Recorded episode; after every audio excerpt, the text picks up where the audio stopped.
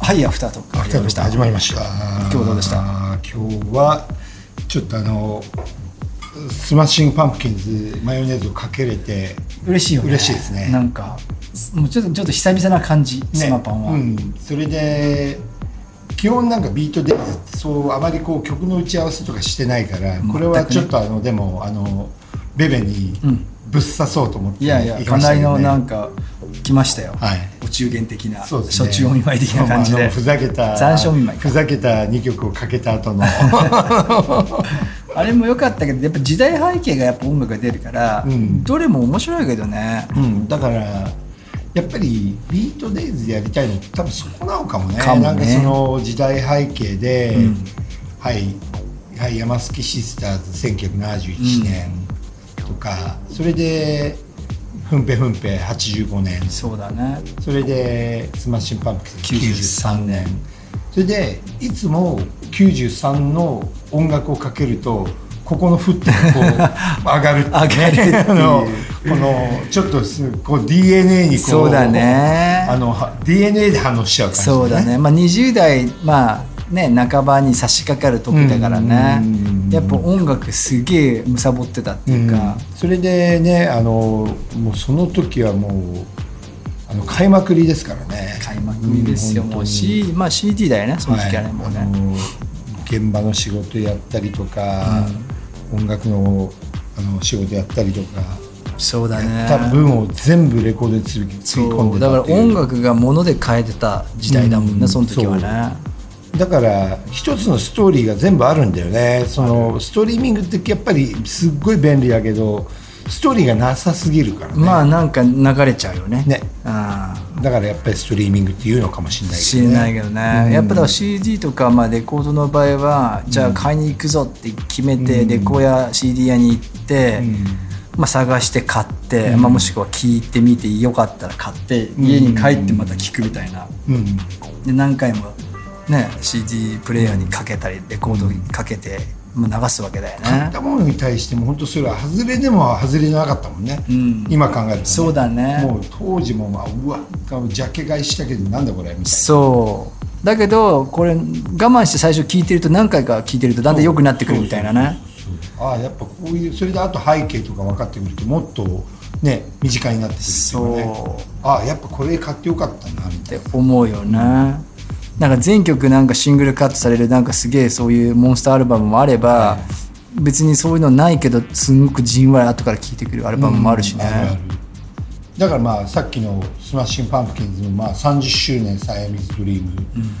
でもあのーやっぱりあそこにフォーカスしたいなっていうのはそのあのアルバムの重要性っていうかさそうだねまあから結構マヨネーズにあると思っててああ実はね、実はみんなやっぱりカラオケで歌いたいのに最初の3曲ぐらいでみたいなそうだ ねでもあのマヨネーズは逆になんかスマパンっぽいよねそうそう良さが出てるスマパンっぽいんでね、やっぱりなんかこうマニアックでああこういう曲をちゃんと書けるんだっていうふうに思っちゃうねやっぱね、うんいい曲だよ、うん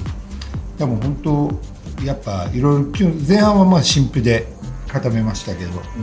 うんまあブレイクさんとかねそうだねなんかちょ踊りに行きたいねみたいな、うんいや心配は必ずやっぱり聴きたいよね、うんどんな曲が出てきてるだのからあれだよねなんかこう刻み方をなんかさ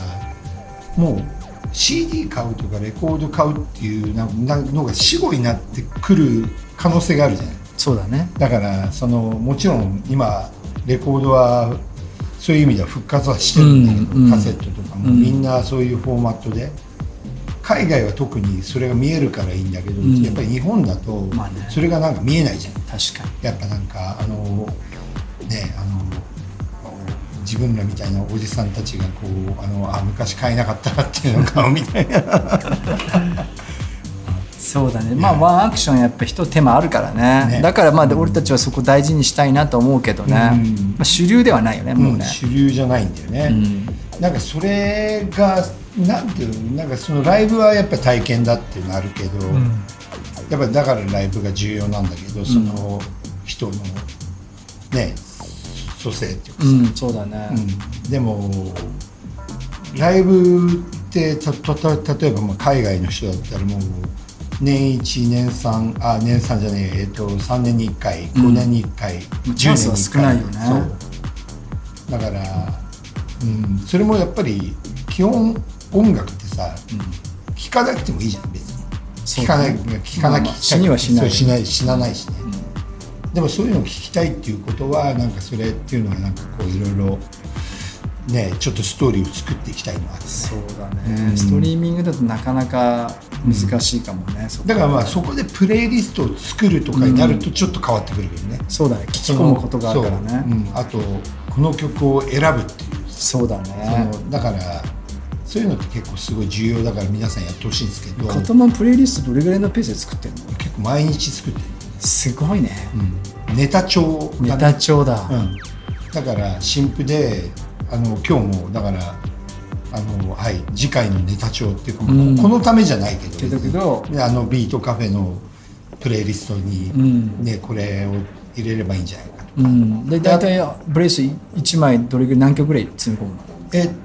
えっとねでもまちまちだねだからやっぱりあ今日ディグったの5曲しかないなとあか、はいはいはいあもうこれもうちょっとあれだなと15曲あったりとかへでもまあ2時間2時間ぐらいかなでもやっぱりマックス、マやッっクぱりスそねの1日作るあれだとしたら、あであこの出来いいなとかそういうのもあるのそうそうそうこれ最高みたいな、うんだから結局はビートカフェにいる時聞き直すからさまあねそうだよね、うんだからそれあそれだったらあこれあこれ何だったっけみたいうなんっていうのでまた覚えるモバイルみたいなねだからそのやっぱストリーミングでも刻んでるっちゃ刻んでるよね、うん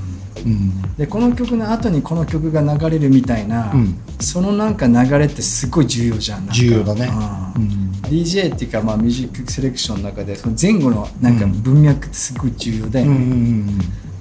ややっぱそこを意識しないとやっぱ次の曲って言って全然違うのが来たらさそうだよねちょっと聞けないもんねそうそうそうそうだからいつも思うのはなんかこう自分とかハード感も好きじゃない、うんあとすごいうるさいやつとか、でもやっぱり一個のプレイリストの中にさそれを混ぜられないよねうんまあね、だからそれはちょっとなんかジレンマがあるけどね、んだからもう自分だったらあこれで来てハードカー来てビートデイズみたいな感じで、んみたいなのがあるけど、でもなんかプレイリストってなんかこうこういうビートカフェとかでかける場合とかはそれが合っちゃうとなんかあいけないことしてんだみたいなっていうの がいけなくないんだよないねよねもちろんもちろんもちろん。でもまあ、まあ、ある意味ビートデイズも、まあ、このラジオ番組だけど、まあ、プレイリスト的な感じもあるよね、うんでもラジオ番組いいところってやっぱりその言葉で挟めるからねそうだねその流れとかをね、うんだからラジオでジャンルがこう違ってもどんなひっくり返っても、なんとかこう話してどうにかなるみたいな。まあなんか酒のつまみ的な感じで、まあ、逆に音楽がメインだと考えると酒がつまみ的な感じだよね、本当だから本当に実際もう音楽の説明すらしないでおこうかなっていつも思ったりするけど、まあ聞いていく方はでも聞きたい部分もあるんじゃない、うん、まあ、けどきっちりかっちりやる必要はないかもしれないけど、なんかあこれなんだろうなって俺もやっぱり思ってやっぱり聞きたいなって思うし、でもこほれらなんだやろっぱり今だとさなんだろうなよくあるけどあの自分に聞いてくれれば一番早いんだけどシャザム最終するみうたいあなあさそうだねそういう感覚もあるし、あるしねだから確かに確かにそのあとラジコだったらもうすぐ今かかってるのが、まあ見えるからね前ぐらいに出てきちゃうみたい確かに確かに なのあるしねまあねそうねだからそういうのはなんかいろいろこうちょっと細かいとこと言うとちょっといろいろ考えちゃうけどでもまあ楽しい方向でとかあとなんだろうなまあラジオでも本当にもうすごいいろいろ書けるんだけど、全然違う話をしてるっ ていなうんか回をなんかてみるいずれやりたいよねいいよいいよ別に全然ね、うん、もう全く関全係ない話く触れないみたいなそれも面白いねちょっとコンセプチュアルやってみましょうあ今日それでこれきこのスピンオフ聞いた人はああやってるやってるみたいなこれだみたいなね、でした。はい、ありがとうございます。